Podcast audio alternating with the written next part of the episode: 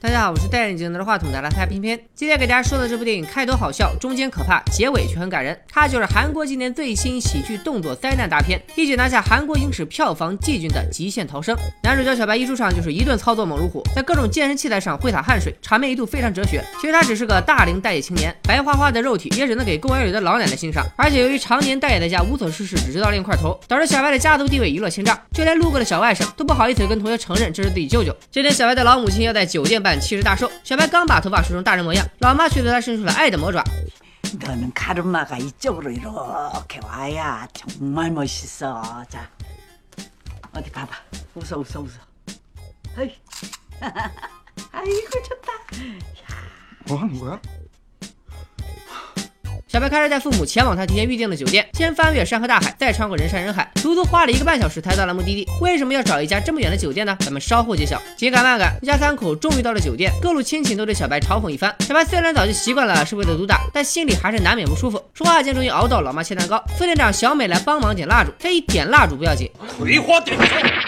부 不见面。原来小美就是小白选择这家酒店的原因。小白是小美的大学学长，俩人都参加过攀岩俱乐部。最尴尬的是，小白当年还和小美表白过，不过再见面时，小白表现得非常洒脱。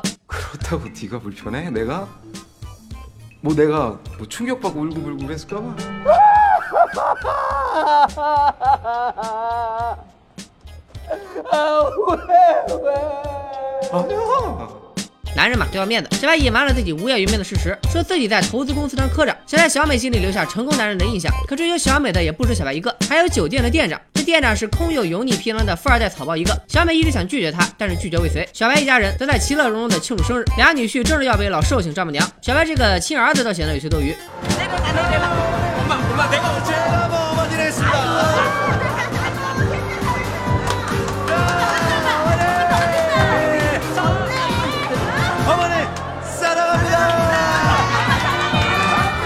个时候，酒店外有个黑衣大哥闪亮登场，他将一辆化学品装卸车开到室内，直接打开了气阀，车里的毒气立刻开始三百六十度喷发，好多路人当场毙命，毒气很快就蔓延到了酒店附近。小白一家刚要离开酒店，灾难就来得如此猝不及防。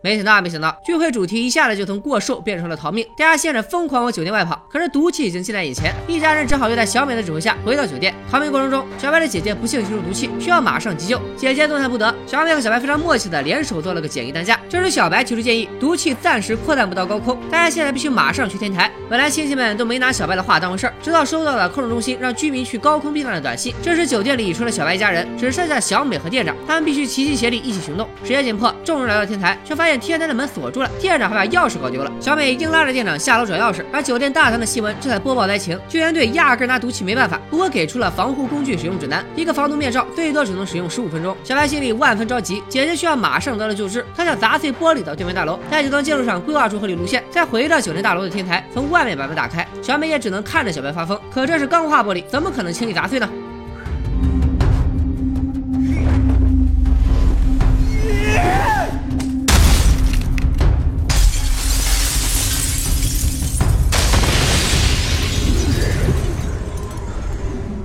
接下来就是咸鱼小白的高光时刻，在老爸老妈提心吊胆的注视下，在亲戚们殷切的期待下，他鼓足了勇气，展现了真正的空中飞人技术。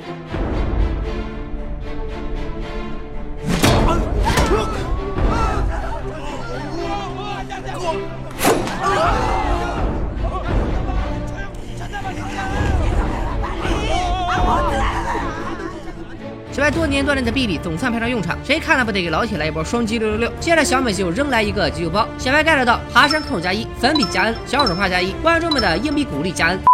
小白将粉笔放进手帕包好，放在地上踩碎磨成防滑粉，再和爬山扣一起系在腰间。熟练的动作仿佛你们的一键三连，然后就开启了徒手攀岩模式。他不停的给自己加油打气，一边害怕一边爬。可是楼顶还没到，绳子却不够长，小白不得不放弃了唯一的安全措施，也就是家人们一直帮他拉住的绳子。天台的石的雕塑又挡住了小白向上的去路。小白虽然失口拔牙，差点跌落，最后还是有惊无险的到达了酒店天台。当他打开门的一刹那，小白咸鱼翻身，成了拯救全家人的英雄。而这时毒气爆发的原因已被警方掌握。通过新闻报道了解，扩散毒气的黑大哥是财阀斗争的牺牲品，他在一家化工厂负责实验和研发项目，但是随着财团不断的剥削，他的实验成果很可能被财团占为己有，所以黑大哥出于报复心理，制造了这场毒气之灾。他是爽的一命呜呼了，却苦了像小白一样倒霉的人民群众。小白一家奋力呼叫直升机救援，但由于毒气上升，可见度下降，大家只好又听从小美的指挥，用手机手电筒发出求救信号的摩斯电码。离远着看就像是大型追凶现场，小美就像是喊口号的粉头。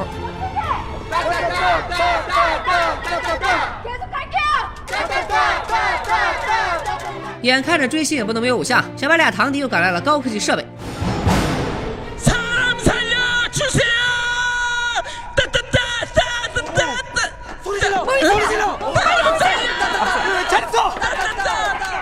小美来到楼下的电钮箱，一开一关，连楼顶的灯牌也变成了应援专用。你别说，开演唱会还真挺有用。终于有一架直升机降落，所有人顺利坐上了直升机逃生。小白因祸得福，和小美过上了没羞没臊的幸福生活。全片完。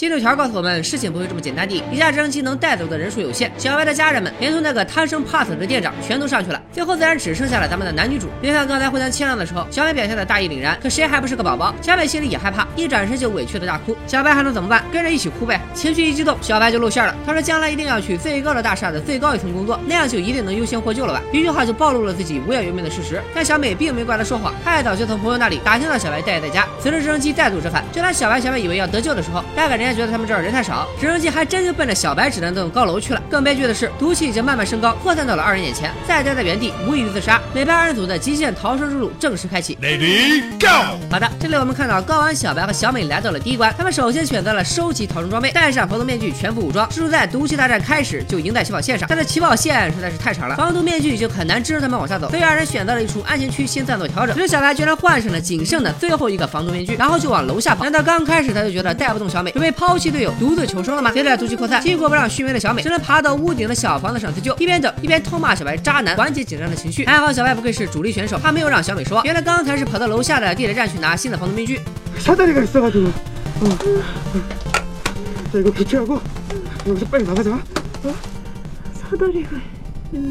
二人终于通过了第一关。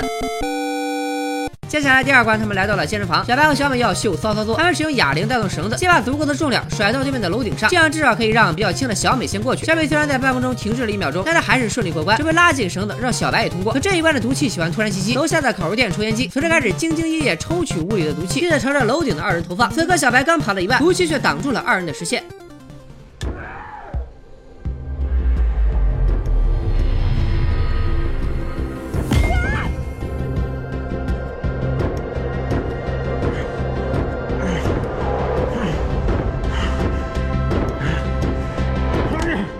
好的，恭喜他们顺利通过第二关。此时此刻，我们将镜头转向场外，小白的家人非常担心他。爸爸和俩叔叔来到了江边，对岸就是毒气弥漫的街区。他们正好遇见了电视台派来的狗仔，企图用无人机飞到毒气中心取材，以获得独家新闻。爸爸当下就求他们让自己看看儿子。狗仔貌似给电视台拍独家视频呢，挣的都是血汗钱，自然是痛快拒绝了小白他爸。 저 안에 내 아들이 있습니다. 한 번만 한 번만 봐주세요. 어디라고요?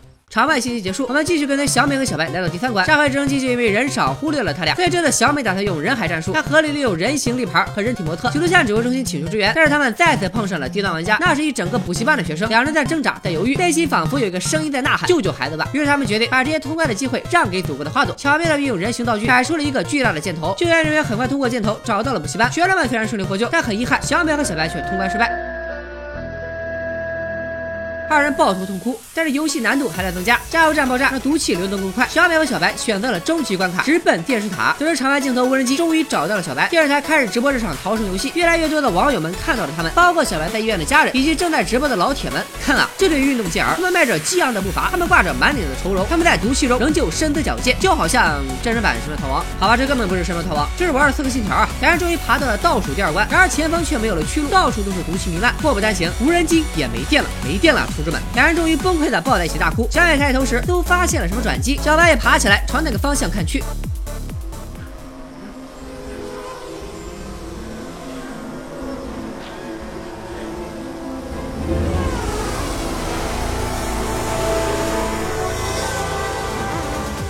这次网上的吃瓜群众们也参与到了救援中，给小白和小美规划了一条唯一的逃生路线。吴文杰和小白配合默契，将绳子顺利挂到对面大楼的铁管上。小白和小美只要用滑索的方法横跨两栋大楼，再爬上对面的高塔，说不定就能得救了。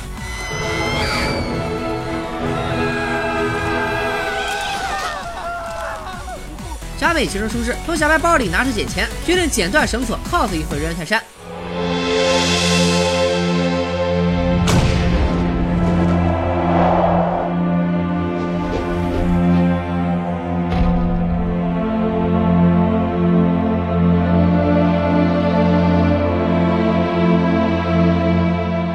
小白和小美死后，为了纪念这两位平民英雄，好吧，主角怎么可能这么轻易狗带？他们落在了防护网上，弹进了大楼，最终爬上了高塔，又在酒店拿着烟花，顺利吸引了救援队的注意，终于成功通关了。两人回到安全区，以前不理小白的外甥这次主动投来通报，小白也很快被一家老小围住，父母都老泪纵横，心疼儿子这么拼命。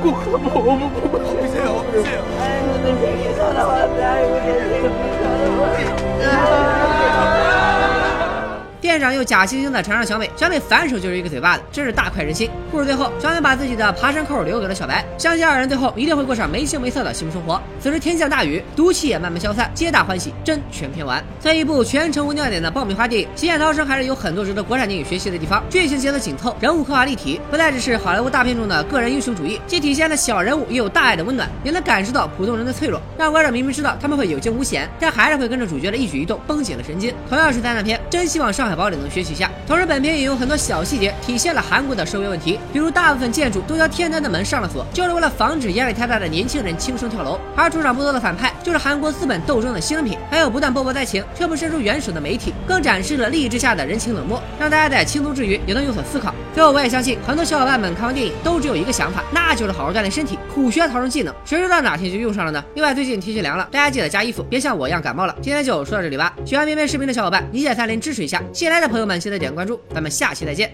拜了个拜。